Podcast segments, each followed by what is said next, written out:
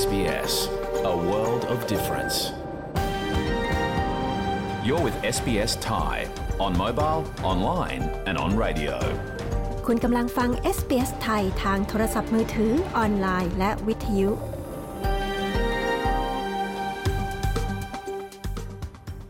เราขอแสดงความขอบคุณเจ้าของดั้งเดิม ของดินแดนที่เรากำลังกระจายเสียงจากที่นั่น ในวันนี้ SBS ไทยขอแสดงความเคารพต่อชาววอรันเจรีวอยเวอรัง ของชาติคูลิน และต่อผู้อาวุโสทั้งในอดีตและปัจจุบัน เราขอแสดงความขอบคุณเจ้าของดั้งเดิม ของดินแดนชาวอบอริจิน และชาวเกาะทอร์เรสเตรททั้งหมดที่คุณกำลังรับฟังเราจากที่นั่น ในวันนี้ด้วย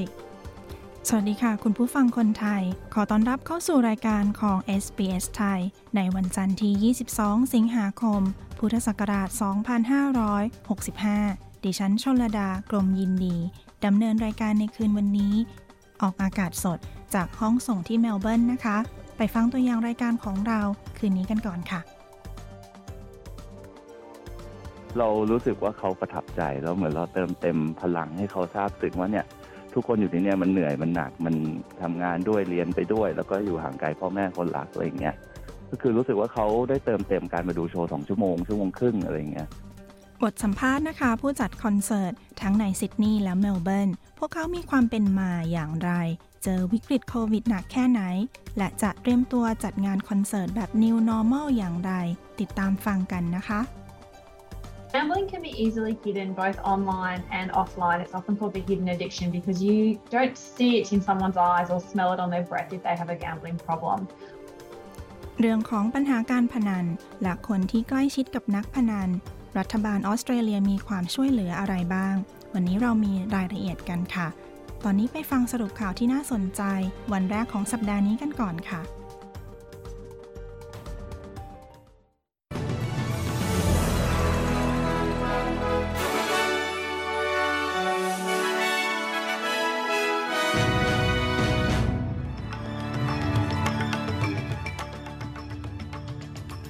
สรุปหัวข้อข่าวของวันจันทร์ที่ 22 สิงหาคม พุทธศักราช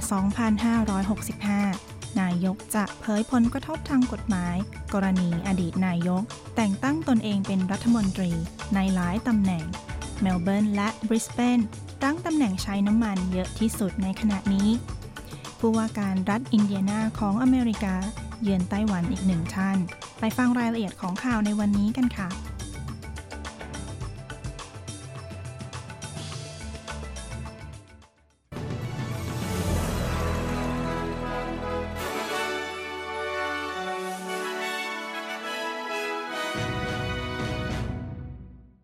อไปเป็นรายละเอียดของข่าว นายแอนโทนีอัลบานีซีนายกรัฐมนตรีแถลงข่าวว่าเขาจะเปิดเผยคำแนะนำเรื่องบริบทกฎหมาย ในการแต่งตั้งตนเองของนายมอริสัน อดีตนายกรัฐมนตรีออสเตรเลีย ออกสู่สาธารณชนในวันพรุ่งนี้ วันอังคารที่ 23 กรกฎาคม โดยเมื่อสัปดาห์ที่แล้วมีการแถลงข่าว ว่านายมอริสันได้แต่งตั้งตำแหน่งรัฐมนตรีในกระทรวงต่างๆ ให้แก่ตนเอง อย่างเป็นทางการ โดยกระทำการนี้อย่างเป็นความลับในช่วงที่โควิด ระบาด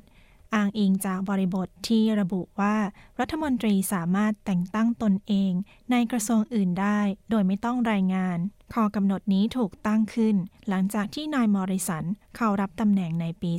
2018 คุณเคทกริฟฟิตส์นักวิจัยจาก Grattan Institute กล่าวว่าเหตุการณ์นี้ทำลายความเชื่อมั่นของประชาชน และระบอบประชาธิปไตยในออสเตรเลีย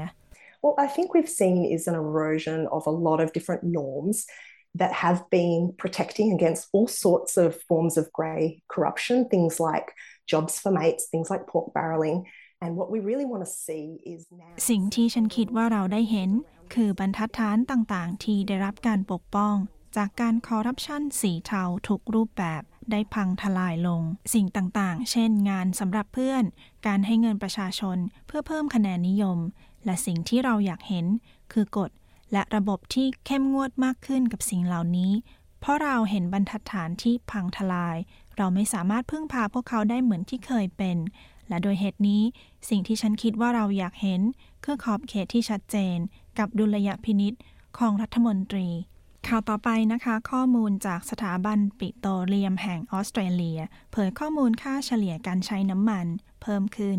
3.6 เซนเมื่อสัปดาห์ที่แล้ว ในขณะที่การลดหย่อนภาษีสรรพสานมิตร จะสิ้นสุดลงในเดือนหน้า ขณะนี้ผู้ขับขี่จ่ายราคาค่าน้ำมันโดยเฉลี่ยที่ 1 ดอลลาร์ 72 เซนต์ต่อลิตร โดยบริสเบนและเมลเบิร์นใช้น้ำมันสูงสุดเมื่อสัปดาห์ที่แล้ว โดยมีผู้ขับขี่จ่ายค่าน้ำมันที่บริสเบน1 ดอลลาร์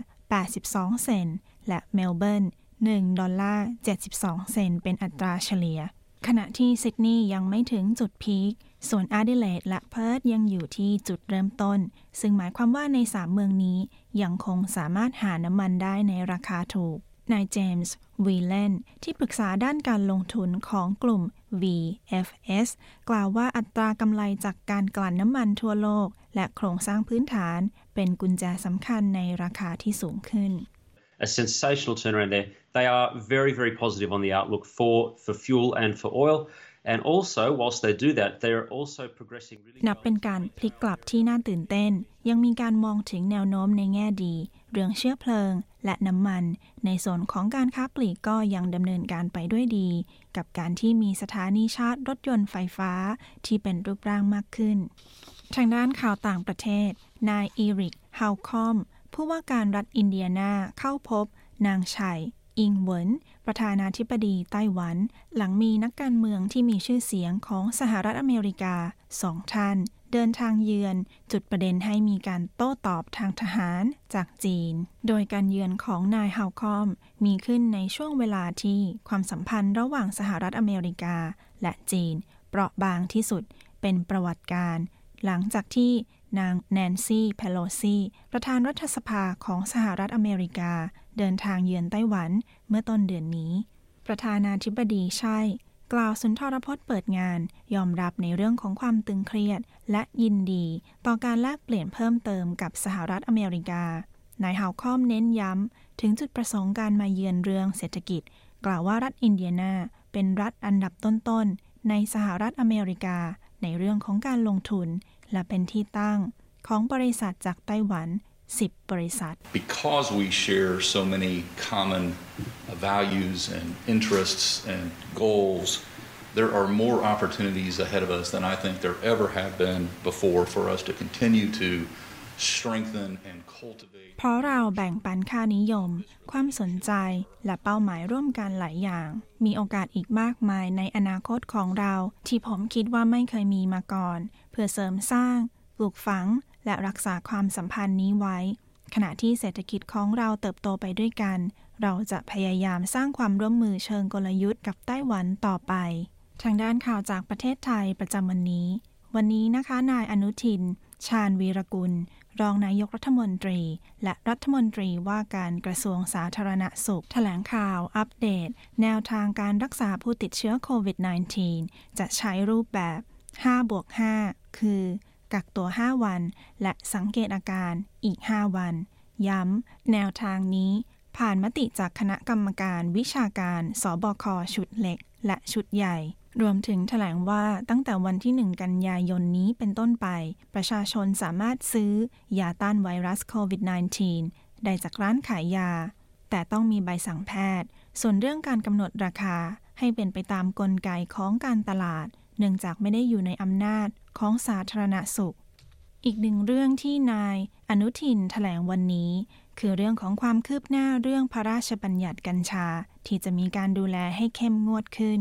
โดยในขณะนี้ พระราชบัญญัติเข้าสู่วาระที่สองในการพิจารณา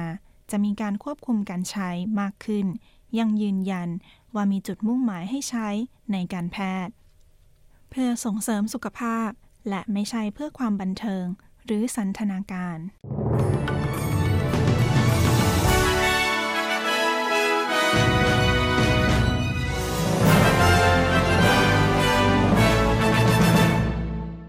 คุณกำลังอยู่กับ SBS ไทย SBS ไทยออกอากาศทุกวันจันทร์และพฤหัสบดี เวลา 22 นาฬิกา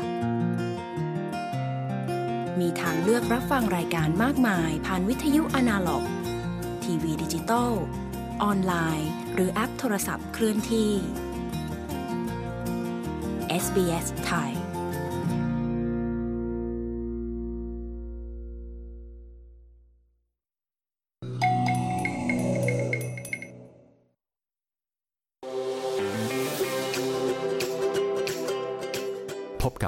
กับพอดแคสต์ซีรีส์ Australia Explain อธิบายวิถีออสซี่จาก SBS ไทย คู่มือเริ่มต้นสำหรับทุกสิ่งที่เป็นออสซี่ ที่จะช่วยให้คุณเข้าใจวิถีชีวิตแบบชาวออสเตรเลียที่ไม่เหมือนใคร ทั้งอาหารออสเตรเลียที่คุณอาจไม่เคยลองชิม แต่เมื่อเวลาผ่านไปหนอนตัวอ่อน witchetty grub นี้ก็เริ่มได้รับความนิยมในหมู่ชาวออสเตรเลีย ผู้คนเริ่มคุ้นเคยกับคุณประโยชน์ในการใช้ปรุงอาหารมากขึ้น และก็เริ่มปรากฏอยู่ในเมนูตามร้านอาหารต่างๆ ทั่วประเทศมากขึ้นด้วยนะครับ เรื่องราวการดื่มสไตล์ออสซี่ที่คุณอาจไม่เคยรู้คำว่า pub นั้นเป็นคำย่อนะคะ มาจากคำว่า public house หรือสาธารณสถาน ออสเตรเลียมีผับประมาณ 6,000 แห่ง และเป็นหัวใจสำคัญของวิถีชีวิตของชาวออสซี่ การพบกันของวัฒนธรรมสมัยใหม่ของออสเตรเลียและไทย ตอนมาทำงานใหม่ๆเนี่ยงานมันจะเป็นแบบไทยๆมากเลย มีลายกระหนกมีอะไรอย่างเงี้ยแต่ว่าพออยู่มาหลายปีแล้วเนี่ยความ เป็นออสเตรเลียนมันก็เข้ามาอยู่ในสายเลือดด้วย มันก็มีการปรับเข้ากันระหว่างวัฒนธรรมสองสองอย่างทั้งไทยทั้งออสเตรเลีย ทั้งหมดนี้อยู่ในพอดแคสต์ซีรีส์ Australia Explained อธิบายวิถีออสซี่จาก SBS ไทย ฟังได้แล้ววันนี้ทางแอป SBS Radio แอปพลิเคชันฟังพอดแคสต์ของคุณ หรือที่เว็บไซต์ sbs.com.au forward slash thai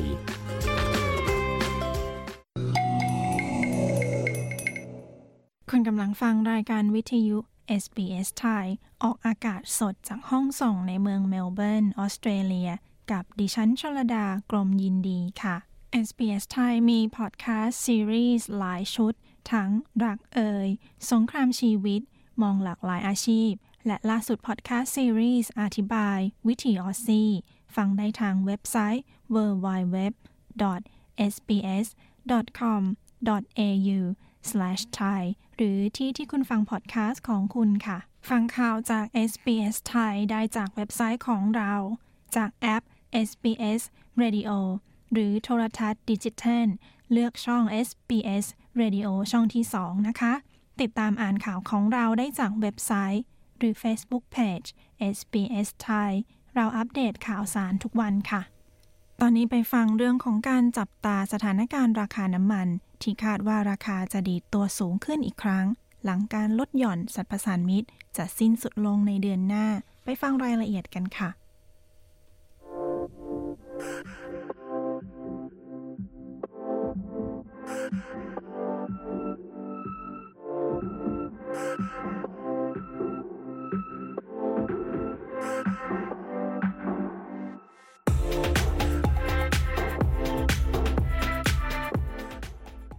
หนึ่งในมาตรการชั่วคราว ที่ช่วยบรรเทาวิกฤตค่าครองชีพสูง คือการลดหย่อนภาษีสรรพสานมิตรลงครึ่งหนึ่ง แต่มาตรการนี้กำลังจะหมดเขตลงทำให้ผู้ขับขี่รถยนต์จะต้องเผชิญกับราคาน้ำมันแพงอีกครั้ง คุณสุนินอวัสถี และคุณรายันเทเมอร์ ผู้สื่อข่าวของ SBS รายงาน ดิฉันชลดากรมยินดี SBS ไทยเรียบเรียงค่ะ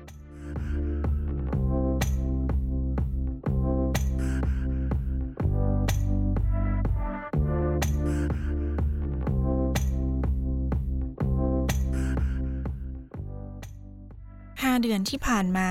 ราคาน้ำมันในออสเตรเลียลดลงเล็กน้อย เนื่องจากการลดหย่อนภาษีสรรพสานมิตรโดยรัฐบาลกลางชุดก่อน ซึ่งลดอัตราภาษีสรรพสานมิตรจากปกติ 44.2 เซนต์ต่อลิตรเป็น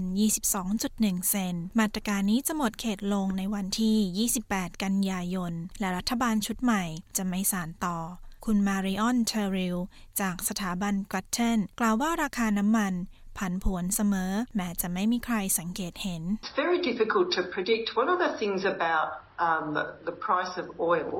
uh, is that it's very volatile. So we're noticing it a lot at the moment. มันยากมากที่จะคาดเดา ปัจจัยหนึ่งของราคาน้ำมัน คือมันค่อนข้างผันผวน เราสังเกตเห็นว่ามันราคาสูงมากในตอนนี้ แต่มันผันผวนเสมอ รัฐบาลกลางกล่าวว่าการลดหย่อนภาษีทำให้รัฐบาลมีค่าใช้จ่าย 3,000 ล้านดอลลาร์ และนั่นเป็นงบประมาณที่ไม่สามารถประคองได้อีกต่อไป คุณเทอริลกล่าวว่า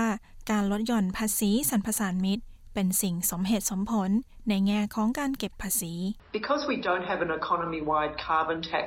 having more expensive, making it a little more expensive to burn uh, fossil fuels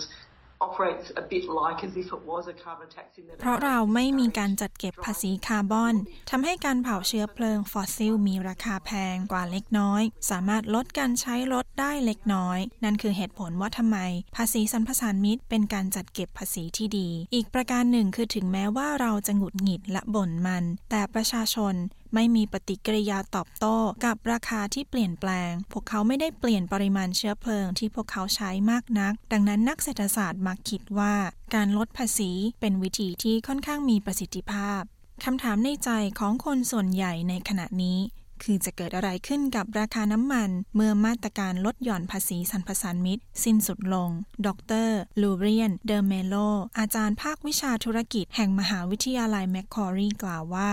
if crude oil remains under $100 a barrel, I think, you know, petrol prices are going to remain low. But the biggest worry is diesel.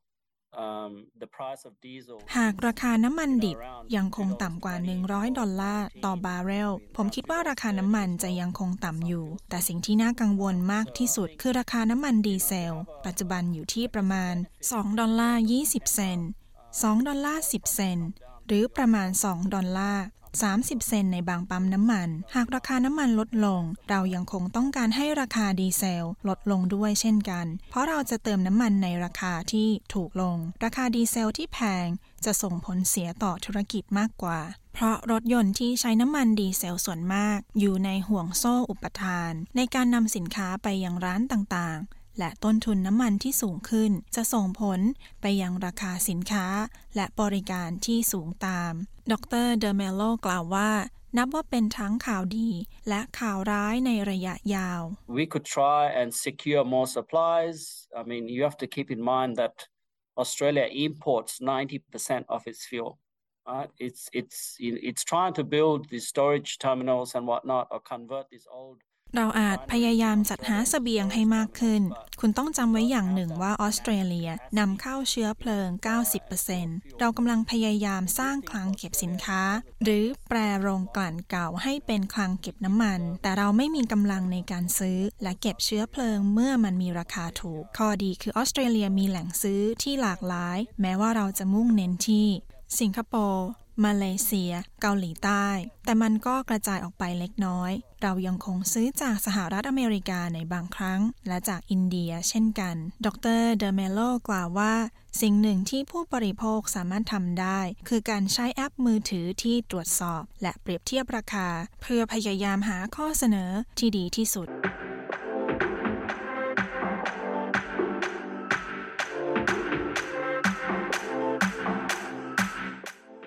ที่จบไปนั้นคือเรื่องของการลดหย่อนภาษีสรรพสานมิตรที่จะหมดเขตลงในเดือนกันยายนนี้ โดยคุณสุนิน อวัสถี และคุณรายันเทเมอร์ ดิฉันชลดากรมยินดี SBS ไทยเรียบเรียงค่ะ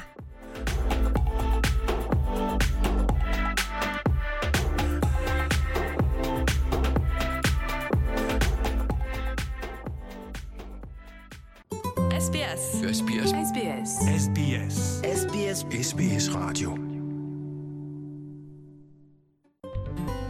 SBS ไทยบนวิทยุ ออนไลน์ และบนโทรศัพท์เคลื่อนที่ของคุณ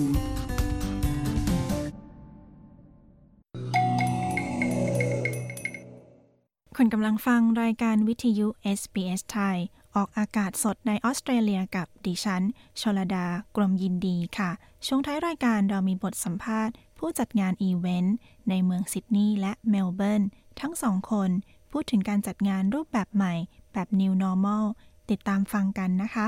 ตอนนี้มาฟังเรื่องของหนทางช่วยเหลือคนที่ติดการพนัน ทั้งกับผู้ที่กำลังมีปัญหา และคนรอบข้าง รายละเอียดเป็นอย่างไรไปฟังกันค่ะ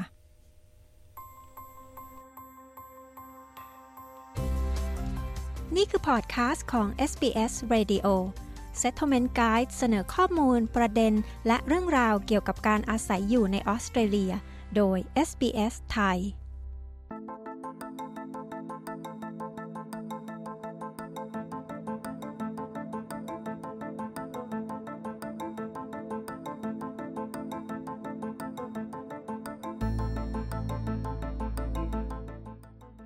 การติดการพนันมักไม่มีวิธีแก้ แต่เมื่อสมาชิกในครอบครัว หรือเพื่อนที่เป็นนักพนัน ได้รับความช่วยเหลืออาจทำให้พวกเขาสามารถแก้ตัวใหม่ได้ คุณสามารถขอความช่วยเหลือหรือหาข้อมูลในภาษาของคุณได้ คุณโซอีโทเมดู ผู้สื่อข่าวของ SBS รายงาน ดิฉันชลดากรมยินดี SBS ไทยเรียบเรียงค่ะ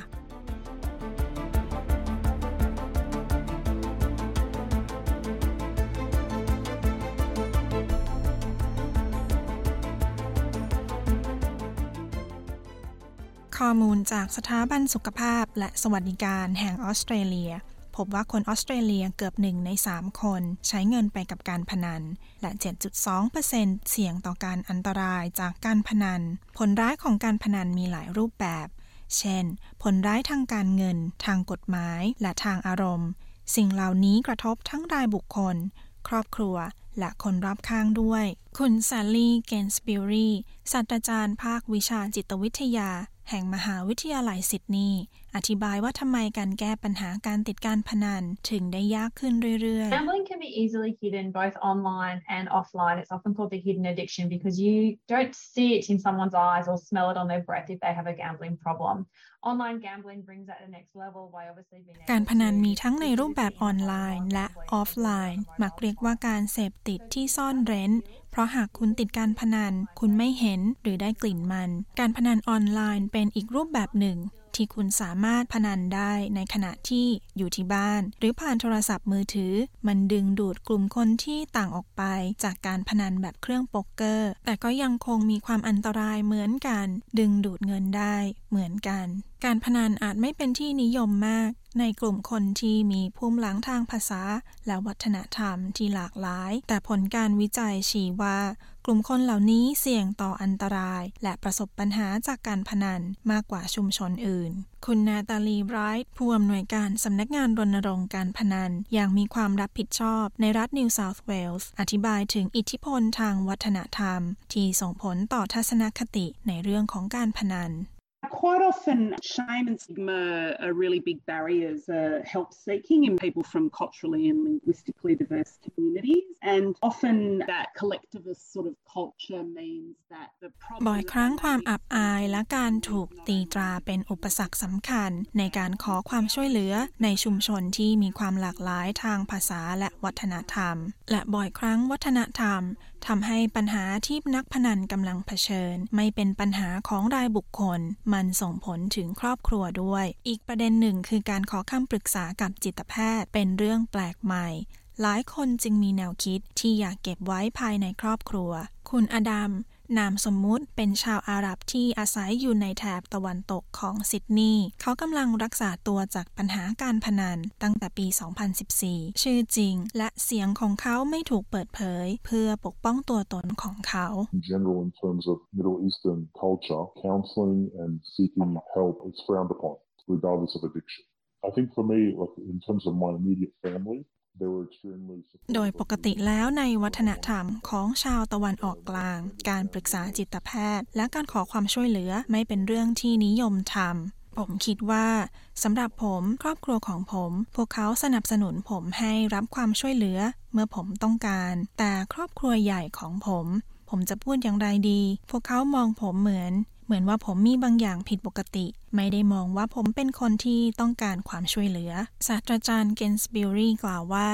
สิ่งสำคัญในการรักษาคือการมุ่งเป้าให้ไกลกว่าปัญหาของนักพนันรายบุคคล Obviously one aspect is to work with the individual to manage their own understanding of gambling and use of gambling as a coping strategy but also to look at the dynamics of their environment. Uh, do they have support? ในมุมหนึ่งคือการทำงานร่วมกับบุคคลนั้น ในการจัดการเพื่อทำความเข้าใจการพนันของเขา และสร้างกลยุทธ์ในการเผชิญปัญหา อีกมุมหนึ่งคือการพิจารณาเรื่องสภาพแวดล้อมของเขาด้วย พวกเขาจะได้รับการสนับสนุนในการรักษาหรือไม่ พวกเขาเปิดเผยปัญหาการพนันของพวกเขาหรือไม่ ปัญหาในการพนันของเขา กระทบคนสำคัญของพวกเขาด้วยหรือไม่ และพวกเราจะช่วยให้พวกเขาแก้ปัญหาได้สำเร็จ โดยการเปลี่ยนแปลงสภาพแวดล้อมนั้นได้อย่างไร ศาสตราจารย์เกนสปิรีกล่าวว่าหลายคนเลือกที่จะขอความช่วยเหลือแบบไม่เป็นทางการ There's a lot of variation in terms of how people get support for gambling,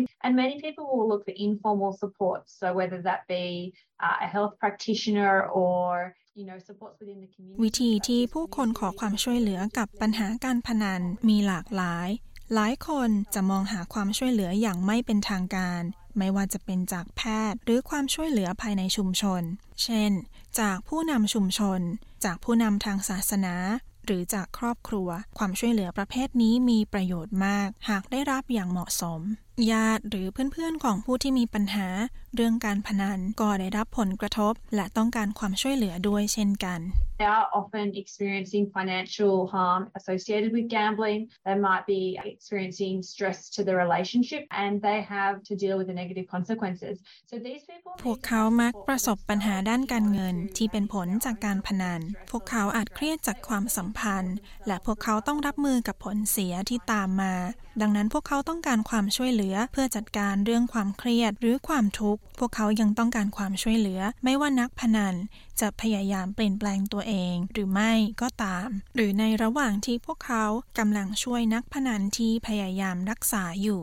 ในกรณีของคุณอดัม สมาชิกในครอบครัวของเขา มองหาความช่วยเหลือจากจิตแพทย์ ซึ่งเป็นประโยชน์แก่ทุกคนในภายหลัง So after this particular family member seek help due to my gambling, they were better able to support my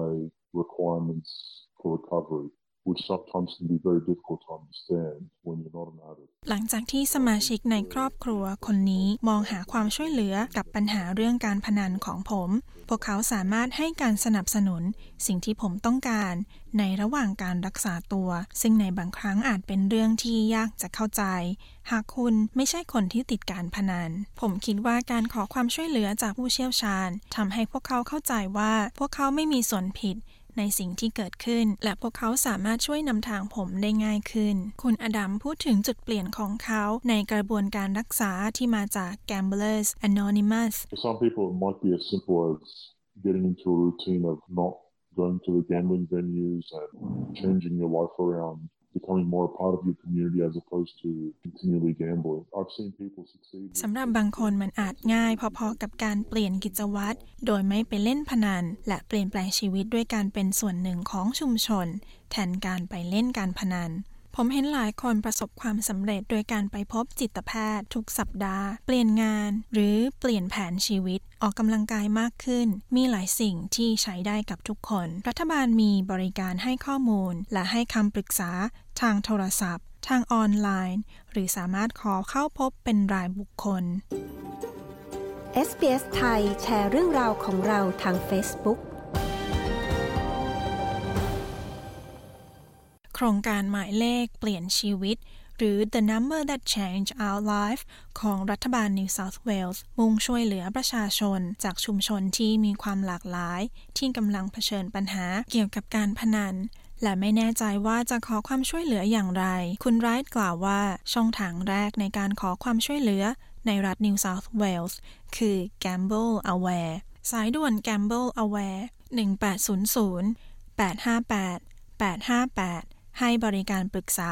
และมีบริการล่ามที่พูดภาษาของคุณได้ We actually provide counselling in upwards of 50 languages, so that is available for anyone in New South Wales. Family plays a really big part in supporting the person that is struggling with เราสามารถให้คำปรึกษาได้มากกว่า 50 ภาษาสำหรับทุกคนในรัฐ New South Wales ครอบครัวก็มีส่วนสำคัญอย่างยิ่ง ในการช่วยเหลือผู้ที่กำลังประสบปัญหาเรื่องการพนัน และบริการของเรา ยังให้ความช่วยเหลือคนในครอบครัว หรือคนใกล้ชิดอีกด้วย ครอบครัวนั้นสำคัญมาก โดยเฉพาะในชุมชนที่มีความหลากหลายทางภาษาและวัฒนธรรม เว็บไซต์ Gamble Aware ยังมีข้อมูลเรื่องความช่วยเหลือ ที่ถูกแปลไว้ในหลายภาษาที่ปรึกษาเรื่องสุขภาพจิต ยังสามารถช่วยแก้ปัญหาเรื่องอารมณ์ และการเงินที่ส่งผลต่อสภาพแวดล้อมของนักพนันอีกด้วย those that we support. About a third of our clients through Gamble Aware are actually friends and family of the gambler, and we know that it's really effective for not only supporting them but their loved one in um, their recovery. And the other thing to mention เกือบหนึ่งในสามของคนที่เราให้ความช่วยเหลือผ่าน Gamble Aware เป็นเพื่อนและครอบครัวของนักพนัน และเราทราบว่าการให้ความช่วยเหลือนักพนัน และคนใกล้ชิดของพวกเขาในการรักษามีผลดีมากจริง ๆ อีกสิ่งหนึ่งที่ต้องกล่าวถึงคือการบำบัดและการให้คำปรึกษาเรื่องการเงิน ในกรณีที่มีหนี้สินงอกเงย จากการพนัน หรือมีปัญหาอื่น ๆ ด้านการเงิน ศาสตราจารย์เกนส์บิลรีกล่าวว่า คนรักรอบข้างของนักพนันควรทราบว่าพวกเขาไม่ได้อยู่คนเดียว และการขอความช่วยเหลือนั้นเป็นสิ่งสำคัญกับพวกเขาเช่นกัน It's important for people to realize that there is a lot of support available for them. They're not by themselves. This is not a unique problem they have to face for the first time. To be mindful of สิ่งสำคัญที่หลายคนควรทราบคือ มีความช่วยเหลือมากมายสำหรับพวกเขา พวกเขาไม่ได้อยู่คนเดียว นี่ไม่ใช่ปัญหาใหม่ คำสุภาษิตที่ว่า คุณควรสวมหน้ากากออกซิเจนให้ตัวเองก่อน เพื่อที่จะสามารถพยายามช่วย คนที่กำลังเผชิญปัญหาการพนันได้ ให้กำลังใจพวกเขา ให้ไปขอความช่วยเหลือจากผู้เชี่ยวชาญ ซึ่งได้รับการฝึกอบรมมาหลายปีเพื่อช่วยในเรื่องนี้เพื่อนๆ หรือสมาชิกในครอบครัว อาจไม่สามารถให้ความช่วยเหลือได้ในระดับเดียวกันกับผู้เชี่ยวชาญ หนทางในการขอความช่วยเหลือมีดังนี้ สายด่วนการพนันแห่งชาติ 1800 858 858 สายด่วนช่วยเหลือปัญหาหนี้สินแห่งชาติ 1800 007 007 หรือ Lifeline 13 1114 คุณผู้ฟังยังสามารถอ่านบทความเรื่องนี้ได้อีก หรือค้นหาลิงก์ของเว็บไซต์ต่างๆ ได้ทางเว็บไซต์ของเราด้วยนะคะ www sbs.com.au/thai ค่ะ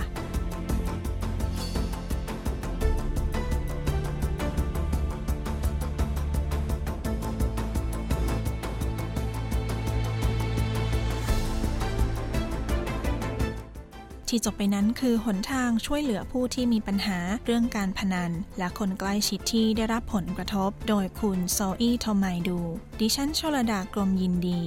SBS ไทยเรียบเรียงค่ะ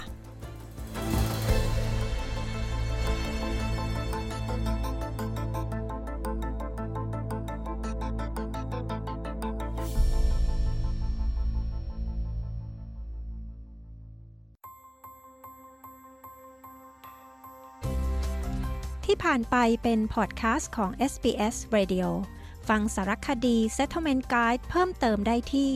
sbs.com.au forward slash thai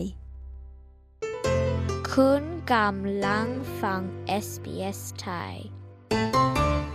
You're listening to SBS Thai เข้าสู่ช่วงสัมภาษณ์ของ SBS ไทยกับดิฉันชลดากรมยินดีค่ะ วันนี้มาเกาะกระแสวงการบันเทิงที่เริ่มกลับมามีชีวิตชีวากันอีกครั้ง เรามีบทสัมภาษณ์ผู้จัดคนไทยจากซิดนีย์และเมลเบิร์น มีทั้งเรื่องของความสนุกในการจัด เรื่องผลกระทบจากโควิด และพวกเขามองอนาคต ว่าจะเป็นอย่างไรไปฟังกันค่ะ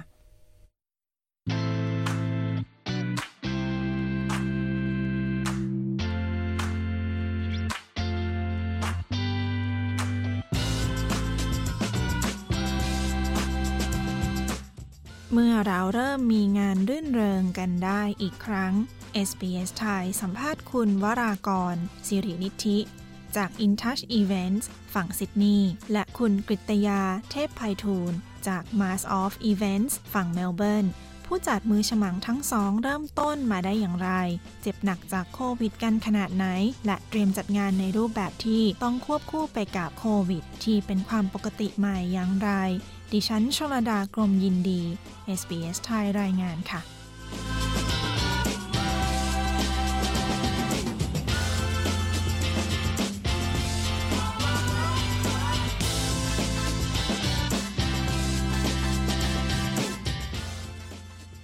ครับ ชื่อวรากรสิรินิธินะครับ ชื่อเล่นชื่อบอลหรือบอนนี่นะครับ ที่คนส่วนใหญ่จะเรียกกันก็เป็น เจ้าของบริษัท In Touch Events อยู่ที่ซิดนีย์ที่จัดคอนเสิร์ต แล้วก็จัดงาน Organize ต่างๆ ครับผม คุณบอลช่วยเล่าถึงการเริ่มมาเป็นผู้จัดคอนเสิร์ตหน่อยค่ะว่าเริ่มจากตรงไหนมีแรงบันดาลใจอะไรบ้างคะได้ครับ นี่น่าจะประมาณ 15-16 ปีก่อนก็คือจะรวมกับกลุ่มเด็กมหาลัยสมัยก่อนเรียนมหาลัยอะเนาะกับพวกพี่ๆเอ่อพี่ชายตัวเองด้วยแล้วก็พวกเพื่อนพี่ที่ตอนนี้อยู่เมืองไทยกันหมดแล้ว ก็ทำงานโปรดิวเซอร์เบื้องหลังกันอยู่ที่เมืองไทย ทีนี้ก็คือเริ่มจากว่า อยากจัดปาร์ตี้เล็กๆของตัวเอง แบบว่าให้เพื่อนๆมาเจอกันเพราะสมัยก่อนเด็กไทยก็ยังน้อย ก็เริ่มจาก semester ละครั้งก่อน เป็นสมาคมเด็ก U ผมไปอยู่ในพวกสมาคมนักเรียนไทยด้วยในของสี่มหาลัยที่นี่ แล้วก็จะมีเกม interstate ที่เขาต้องแข่งกันแต่ละเมือง ข้ามรัฐอยู่แล้ว เราก็เลยเริ่มจัดปาร์ตี้เสร็จ semester ละครั้งเริ่มเป็นเดือนละครั้ง แล้วก็เริ่มเป็นถี่ขึ้นเรื่อยๆ แล้วก็มี feedback ที่ดีมากจนถึง จุดหนึ่งที่เราจัดปาร์ตี้เพื่อนนักเรียนไทยไปปุ๊บเรารู้สึกว่าเฮ้ยเราต้องมีอะไรมากขึ้นกิมมิกในการเล่นในงาน ก็เลยเริ่มเชิญชวนศิลปินแรกๆก็จะเริ่มเป็นพวกวงลิปตาก่อน เพราะว่าคนในองค์กรนั่นคือพี่โค้ดตอนนั้นก็เป็นแบบว่าเป็นเหมือนเป็น head ของอินทัชที่ผมทำด้วยแต่ก็คือตอนนี้เขาก็เป็นเจ้าของบริษัทเสือร้องไห้ที่เมืองไทยนะครับ ก็คือเขาก็เชิญพี่ชายเขามาเล่นอะไรอย่างเงี้ย ก็เลยแล้วก็เลยเริ่มแบบเห็นว่าเออมันทำได้นะ ก็เลยค่อย ๆ วางแผนมาเรื่อยๆ จนอยู่ดีๆ ก็มาสิบห้าสิบหกปี แล้วก็ทำมาเรื่อยๆ ปีประมาณสามสี่คอนเสิร์ตอะไรอย่างเงี้ยครับผม ค่ะ ช่วยเล่าให้ฟังถึงการทำงานในฐานะเป็นผู้จัดหน่อยค่ะว่าต้องทำอะไรบ้างคะในการเป็นผู้จัดเนี่ยค่ะ อืมการเป็นผู้จัดเนี่ยจริงๆ ต้อง plan ตั้งแต่แรกเลยต้องดูตลาดว่าตอนเนี้ย กระแสอะไรกำลังมาคนที่นี่ demographic เป็นยังไง ฟังเพลงอะไรแนวไหน แล้วเราก็ต้องแพลนทุกอย่างตั้งแต่การเดินทาง สถานที่ความว่างหรือไม่ว่าง แผนการเดินทางสถานที่ แล้วก็เรื่องเครื่องดนตรี เรื่องการจัดจำหน่ายบัตรอะไรอย่างเงี้ยครับ ผมก็ค่อนข้างละเอียดนะ เพราะว่าถ้าอย่างเป็นที่เมืองไทยทัวร์กันนะส่วนใหญ่เขาไปลงตามร้านที่มีอุปกรณ์อยู่แล้วทำไม่ใช่คอนเสิร์ตใหญ่นะครับ แล้วก็เดินทางกันวันสองวันเสร็จกลับมาและบางทีเล่นในกรุงเทพหรืออะไรก็ตามต่างจังหวัดก็นั่งเครื่องบินไปนั่งรถตู้ไปก็กลับแต่ที่เนี้ยการมาทัวร์เนี่ยบางทีเรามาเรามากันห้าหกวันเจ็ดวัน คนสิบกว่าคนเต็มวง ต้องดูแลกันตั้งแต่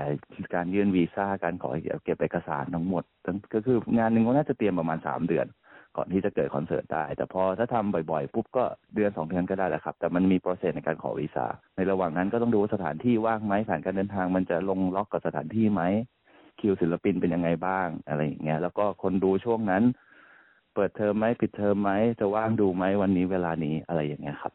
แล้วส่วนตัวคุณบอลล่ะคะ ชอบอะไรในการเป็นผู้จัดคะ สมัยก่อนชอบเพราะชอบดูโชว์เอง ชอบดูดนตรีสด แล้วก็ชอบว่าเอออยากรู้จักศิลปินหน่อยเขาน่ารักดีอยากรู้เบื้องหลังการทำงานเป็นยังไงของเขา การคิดเพลงออกมาได้นั่งคุยกันว่าเพลงเนี้ยเป็นแรงบันดาลใจคืออะไร แต่มาช่วงก่อนโควิด เนี่ยที่ทำคอนเสิร์ตหลังๆรู้สึกว่าชอบคนดูมากกว่า เราน่าจะเป็นคนเดียวเลยที่เราหันหลังให้เวทีแล้วเรามองคนดู ถ้าไม่นับศิลปินนะบนเวทีเรารู้สึกว่าเขาประทับใจแล้วเหมือนเราเติมเต็มพลังให้เขาทราบซึ้งว่าเนี่ย ทุกคนอยู่ที่เนี่ยมันเหนื่อยมันหนักมันทำงานด้วยเรียนไปด้วย แล้วก็อยู่ห่างไกลพ่อแม่คนรักอะไรอย่างเงี้ยก็คือรู้สึกว่าเขาได้เติมเต็มการมาดูโชว์สองชั่วโมงชั่วโมงครึ่งอะไรอย่างเงี้ย บางโชว์เนี่ยผมยืนตรงฟอนต์พาวตรงที่คอนโซลอะหลายอันแล้วหลังๆของผมยืนร้องไห้อยู่ถ้าคนสังเกต บางเพลงเนี่ยเราอินไปด้วยเราเฮ้ยเนี่ยแหละคือแรงบันดาลใจมันคือพลังที่มอบกลับมาอะไรอย่างเงี้ยศิลปินก็มีความเป็นมืออาชีพมากๆ เวลามาโชว์ต่างประเทศเขาจะเล่นเพิ่มเล่นแถมให้ตลอดหาเพลงพิเศษมาเล่นให้เราก็จะบีบมาก่อน จริง ๆ เหมือนแทบจะเป็นรอยยิ้มเลยนะ ว่าแบบว่าของคนที่มาที่ support อะไรเงี้ยครับแล้วก็เขาชอบศิลปิน เขาได้ดูศิลปินที่เขาชื่นชอบจริงบางทีเขาอยู่เมืองไทยก็ไม่มีโอกาสได้ดู เพราะว่า ก็ต้องหาดูว่าวันเวลานั้นจะไปตรงไหน เขาจะใครจะไปเล่นผับไหน หรือไปเล่นงานคอนเสิร์ตอะไร บางคนก็ไม่ได้อยู่หัวเมืองใหญ่ ๆ การจะเข้าถึงตรงเนี้ยก็ยาก อันเนี้ยเหมือนเราได้เติมเต็มให้เขาอะครับหลังๆเนี่ยผมไม่ค่อยได้ดูโชว์เองส่วนใหญ่จะนั่งดูคนดูมากกว่าครับผมอ่าตรงนี้อยากพูดถึงศิลปินที่เคยทำไหมคะโอ้เยอะมากเลยอะน่าจะยี่สิบกว่าโชว์แล้วอะถ้าเท่าที่เอาที่ประทับใจดีกว่า ค่ะ ก็ประทับใจหมดนะ แต่จะมีมากน้อยตามเลเวล จริง ๆ ที่ชอบเพราะเกี่ยวกับแนวเพลงที่เราฟังด้วยจะเป็นไทเทเนียมนะ ผมจะมาสายฮิปฮอปตั้งแต่เด็กๆ90 อะไรอย่างเงี้ยแล้วก็ความเป็นกันเองของวงเขา แล้วก็ความแบบ energy ที่เขาส่งออกนี่แบบสนุกมากอย่างเงี้ยแล้วก็ Klear ล่าสุดเนี่ย ถ้าสายป๊อปเนี่ย ปี 2018 หรือ 19จะจำไม่ได้เนี่ยจะจะรู้สึกว่ากระแสตอบรับดีมาก แล้วก็ ดนตรีดีเพลงดีทุกอย่างเอาองค์ประกอบแบบได้เลยค็อกเทลก็ดี น้องอิ้งค์ล่าสุดก็ดีเดี๋ยวผมว่าดีทุกโชว์ขึ้นอยู่ว่าทำช่วงไหนทามวิ่งไหน แล้วก็ในชีวิตเราในช่วงขณะนั้นเราเจออะไรมา ผมว่าบางทีมันก็อินต่างกัน ทีนี้พอพูดถึงช่วงที่มีการระบาดของโควิดอะนะคะอืมครับเพราะผมว่าพอช่วงโควิดระบาดเนี่ยก็ไม่สามารถอาอนุญาตให้มีการรวมกลุ่มกันใช่อ่าได้ แล้วก็ ผลกระทบที่ออสเตร100%เลียใช่ทีนี้ครับผมช่วยเล่าให้ฟังหน่อยค่ะ ว่ามีผลกระทบอย่างไรบ้างคะโอเค ตัวผมเนี่ยในมุมผมเองเนี่ย ผมเป็นเหมือน entertainer ด้วยในการทำดีเจตามในคลับอะไรอย่างเงี้ยนะอันนี้กระทบเต็มๆพอมาถึงเรื่องคอนเสิร์ตเนี่ย ก็เต็มๆครับหายไปเลยครับสามปี แต่ก็ก็ดีว่าถือว่าเราได้เบรกตอนนั้นเพราะทั่วโลกเขาเบรกกันหมด ก็คือเราก็เราก็ต้องยอมรับในจุดตรงนี้ แต่ก็ดีว่ามีการช่วยเหลือจากรัฐบาลออสเตรเลีย มีการ support ตรงนี้อยู่ ในตอนนี้ที่เปิดประเทศแล้วเนี่ยอือฮึคิดว่าสถานการณ์ของการจัดคอนเสิร์ตจะเป็นยังไงคะ ผมว่าเท่าที่คำนวณเนี่ย น่าจะปีหน้า น่าจะกลับมา full อาจจะเห็นหลาย ๆ ผู้จัดมากขึ้นแล้วอาจจะเห็นงานของเรามากขึ้นค่ะปีเนี้ยมันยังมีความไม่แน่นอนอยู่หลาย ๆ อย่าง โควิดอืมก็ยังระบาดอยู่ น่าจะปีหน้าที่จะแบบเริ่มเริ่มเห็นอะไรเต็ม ๆ หลาย ๆ อย่าง คุณกำลังอยู่กับ SBS ไทยค่ะเต้นะคะ กิตยาเทพไพฑูรย์ค่ะ จากอีเวนต์ Mass of Event ของเมลเบิร์นค่ะ ค่ะช่วยเล่าถึงการเริ่มต้นมาเป็นผู้จัดคอนเสิร์ตหน่อยค่ะว่าเริ่มจากตรงไหนยังไงมีแรงบันดาลใจอะไรยังไงคะตอนมาที่นี่ใหม่ๆเมื่อนานมาแล้วน่าจะสิบห้าสิบหกปีที่แล้วอะค่ะ ก็เป็นนักเรียนนี่แหละ แล้วก็มาเล่นดนตรีในผับเริ่มจากตรงนั้นก่อนในผับไทยในเมลเบิร์นนะนะคะ แล้วก็เล่น backup ให้ศิลปินที่มาทัวร์ออสเตรเลียและด้วยความที่คุณพ่อเป็นศิลปินอยู่แล้วด้วย เราเองก็เลยอยู่ในแวดวง ดนตรีตั้งแต่เด็กๆอะค่ะ แล้วก็จะรู้จักคนในวงการเยอะรุ่นอาอานานาอะไรอย่างเงี้ยค่ะ แกก็จะถามมาเรื่อยๆว่าทำไมไม่จัดคอนเสิร์ตที่ออสอะไรเงี้ย ซึ่งเราก็ไม่ได้สนใจเพราะว่ายังเรียนอยู่ แล้วก็ไม่มีเวลา แต่เราก็เรียนด้านนี้ด้วยอะไรเงี้ย พอเรียนจบก็เลยอะลองทำดู เริ่มจากอีเวนต์เล็กๆ เป็นแบบแนว community อะค่ะไทย night อะไรเงี้ยสี่ห้าร้อยคน แล้วก็ค่อยๆขยับขึ้นมาทำคอนเสิร์ตแล้วก็รู้สึกว่า เออมันท้าทายดีมันเป็นอะไรที่เราชอบ เพราะมันไม่จำเจ ก็เลยทำมาเรื่อยๆค่ะ พอหลังจากที่เริ่มทำมาเนี่ยนะคะ ช่วยเล่าให้ฟังถึงการทำงานหน่อยค่ะว่าเป็นยังไงบ้างคะต้องทำอะไรบ้างในฐานะคนจัดคอนเสิร์ตเนี่ยค่ะ เยอะมากค่ะคือการทำงานคือโอ้โหถ้าจะให้เล่าน่าจะยาว แต่ว่าเอาหลักๆเลยก็คือเป็นงานที่ต้องใช้ความละเอียดสูงมากอะนะคะ ต้องต้องรู้ทุกด้าน เช่นอ่าแสงสีเสียงอ่า technical stuff ไปจนถึง marketing planning ทั้งทั้งที่ก็ไม่ได้ไม่ได้เก่งนะคะคือที่พูดนี่หมายไม่ได้หมายความว่าต้องต้องเก่งทุกเรื่องนะ คืออ่าต้องเป็นจำเป็นที่จะต้องเป็นและต้องรู้ เพราะว่าเวลาเราสื่อสารหรือจัดจัดการอะไร เราจะได้จบที่เราไม่จำเป็นต้องไป เอาคนนั้นคนนี้มาตอบคำถามแทนเราอะไรอย่างเงี้ยค่ะ แต่ว่าอ่าสิ่งที่จำเป็นที่สุดสำหรับการจัดงานคอนเสิร์ตในต่างประเทศนะคะ ก็คือเอ่อน่าจะทั่วๆไปด้วยอะ่ะ ก็คือมันจำเป็นต้องมีสกิลการแก้ปัญหาณเหตุการณ์นั้นๆ อย่างมืออาชีพอะนะคะ skill การแก้ปัญหานี่คือยังไงคะคือว่าเราจะต้องคอยรับปัญหาอยู่ตลอดเวลา แล้วก็ต้องแก้ไปในทุกสิ่งเนี้ยเหรอคะใช่ค่ะ คือด้วยความที่ที่นี่มันกฎเกณฑ์มันเยอะอะเนาะมันก็จะต้องคอยแก้ปัญหาอยู่ประมาณหนึ่งแล้วเอ่อคุณเชอรี่น่าจะรู้ว่าแบบกฎเกณฑ์ที่นี่มันเปลี่ยนอยู่ตลอด อาจจะทุกอือฮึสามเดือนหกเดือนอะไรก็ว่ากันไป มันก็จะเป็นความท้าทายอย่างมากค่ะ แล้วก็บวกกับงานพวกเนี้ยมันเป็นงานไลฟ์อะมันเป็นงานสด เหมือนอะไรมันก็เกิดขึ้นได้อะค่ะ อืมค่ะอะไรที่มันไม่คาดคิดอะมันเกิดขึ้นได้ตลอดเวลา ไม่ว่าจะอ่าด้วยตัวทีมงานเอง ใครเจ็บใครป่วย ตรงนั้นมีปัญหาตรงนี้เราแพลนไว้แต่มันไม่เป็นตามที่เราคิด เพราะว่าตรงนั้นมันถูกเปลี่ยนไปอะไรอย่างเงี้ยค่ะ มันมันเลยจำเป็นที่ต้องแก้ปัญหาอย่างเร่งด่วน โดยเฉพาะในตัววันงานคอนเสิร์ตเลยเนี่ย ถ้ามันมีอะไรเกิดขึ้นที่มันไม่ใช่อย่างที่เราแพลนมาเนี่ย แล้วมันสามารถเป็นอะไรก็ได้เดาไม่ได้ เราต้องจัดการให้ได้ในวินาทีนั้นอะไรอย่างเงี้ยค่ะ ค่ะ พูดถึงคอนเสิร์ตที่เคยทำให้ฟังหน่อยค่ะ ว่าเคยทำคอนเสิร์ตอันไหนบ้าง เอาท็อปสามอันก็ได้ค่ะ น่าจะเป็นงานงานงานพี่ปูพงศิษฐ์ดีกว่า เพราะว่าเป็นงานแรกที่เราทำอย่างจริงจังเลยอะค่ะ ค่ะเอ่อแล้วอีกอย่างเป็นเป็น พี่ปูเองกับทีมพี่ปูเนี่ยเป็นเหมือนพักพวกเดียวกับคุณพ่อด้วยอืมก็จะจำได้แม่น เพราะว่ามันมันเหมือนการทำงานกับอ่าญาติผู้ใหญ่อะไรอย่างเงี้ยค่ะค่ะอ่างานที่สองที่ยังจำได้อยู่ก็คงเป็นงานพี่บุรินทร์ที่ที่จริง ๆจำได้ทุกคนนะอย่าเข้าใจผิดแต่ว่าที่ที่ที่พูดอย่างนี้เพราะว่างานพี่บุรินทร์เนี่ย เราเราจัดงานให้เขาสองครั้ง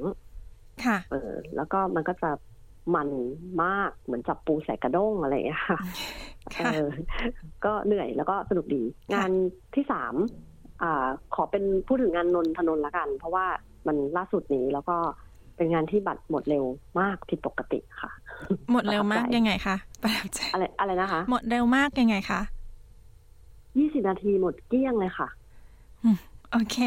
หมดเร็วมากจริง ๆ เร็วมากก็ไม่ไม่ไม่คือไม่ได้ตั้งตัว เพราะว่าไม่ได้คิด คือรู้ว่าน้องอะดัง แล้วก็ผลงานนางก็สุดๆไปเลยน้องนนทนนท์แต่ว่าไม่คิดว่าแฟนคลับจะเยอะขนาดนี้ ค่ะ แค่นั้นเองเลยตกใจนิดหน่อย แต่ก็เป็นเรื่องดีค่ะ แล้วส่วนตัวคุณเต้ชอบอะไรในการเป็นผู้จัดคะเอ่อความท้าทายค่ะ อย่างอย่างที่พูดไปข้างต้นนี้คือมันต้องใช้ความละเอียดสูง ใช้ความรู้ประมาณนึง ใช้ skill ประมาณนึง แล้วไอ้ที่พูดไปคือหมายถึง skill การด้นสดอะ ซึ่งมันค่อนข้างท้าทาย แล้วก็งานแต่ละงานเนี่ยมันไม่จำเจ คือเต้เป็นคนที่ค่อนข้างไม่ไม่ชอบงานที่งานประจำอะหรือทำอะไรที่มันซ้ำซากทุกวันอะไรเงี้ยโปรเจกต์แบบเนี้ยมันเหมาะกับเราด้วย เพราะว่ามันเหมือนแต่ละงานมันจะมี concept ที่ต่างกันไปด้วยอะค่ะ แล้วก็อย่างการทำการตลาดหรือว่า การใช้คำในการโปรโมทงาน หรือแม้กระทั่งแนวทางในการใช้ใช้แสงอะไรบนเวทีอะไรเงี้ยวันงานเนี่ย มันจะอิงกับ concept ที่ต่างออกไปทุกๆงาน ไม่ว่าคนจะสังเกตได้หรือไม่ เราก็ทำอยู่ดี ธุรกิจในระหว่างที่มีการระบาดของโควิดเนี่ยค่ะ เพราะว่าปกติแล้วเนี่ยเราจัดคอนเสิร์ตหรือจัดงานอีเวนต์เนี่ยเราต้องจัดงานที่มีการรวมกลุ่มของคน แล้วพอเกิดโควิดขึ้นเนี่ยมีทั้งล็อกดาวน์มีทั้งการที่ต้องจำกัดการที่คนมาเจอกันหรือรวมกลุ่มกันเนี่ยค่ะ ตรงนี้กระทบกับธุรกิจคุณเต้ยังไงบ้างคะโอ้กระทบเห็นเห็นเลยค่ะ เพราะว่า งานตอนนั้นที่โควิดเพิ่งเข้ามาเมื่อปี 2020บ้างเนาะงานตอนนั้นกำลังทำ Polycat กับน้องอิงอยู่ แล้วก็ต้องแคนเซิลไปเสียหายประมาณนึงเลยนะ โควิดมันกระทบทั้งโลกอะค่ะ You never walk alone เนาะมันทุกคนมันได้รับผลกระทบกันหมด แล้วก็เราก็ไม่ได้อยู่ใน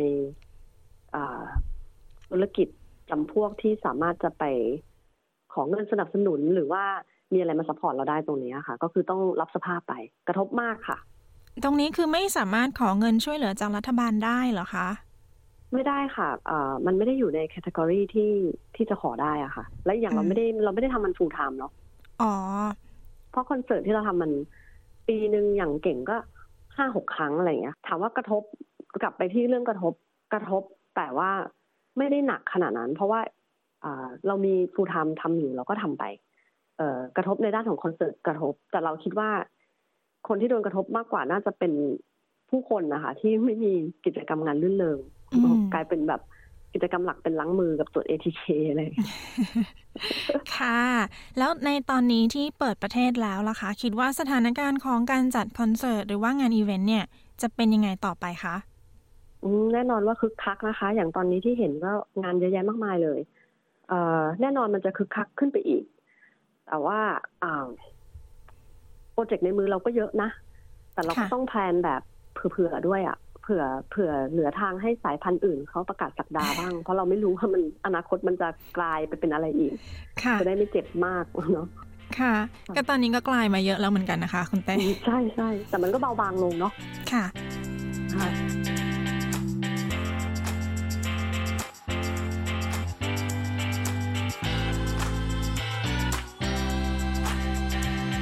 คุณผู้ฟังสามารถติดตาม ฟังบทสัมภาษณ์ฉบับเต็มของคุณวรากร และคุณกริตยา ผู้จัดคอนเสิร์ตและงานอีเวนต์คนไทย ในออสเตรเลีย ว่าพวกเขาจะมีการวางแผนรับมืออย่างไร หากโควิดระบาดอีกครั้ง หรือในกรณีที่มีเหตุสุดวิสัย ได้ทางพอดแคสต์ของเรานะคะ ดิฉันชลดากรมยินดี SBS ไทยรายงานค่ะ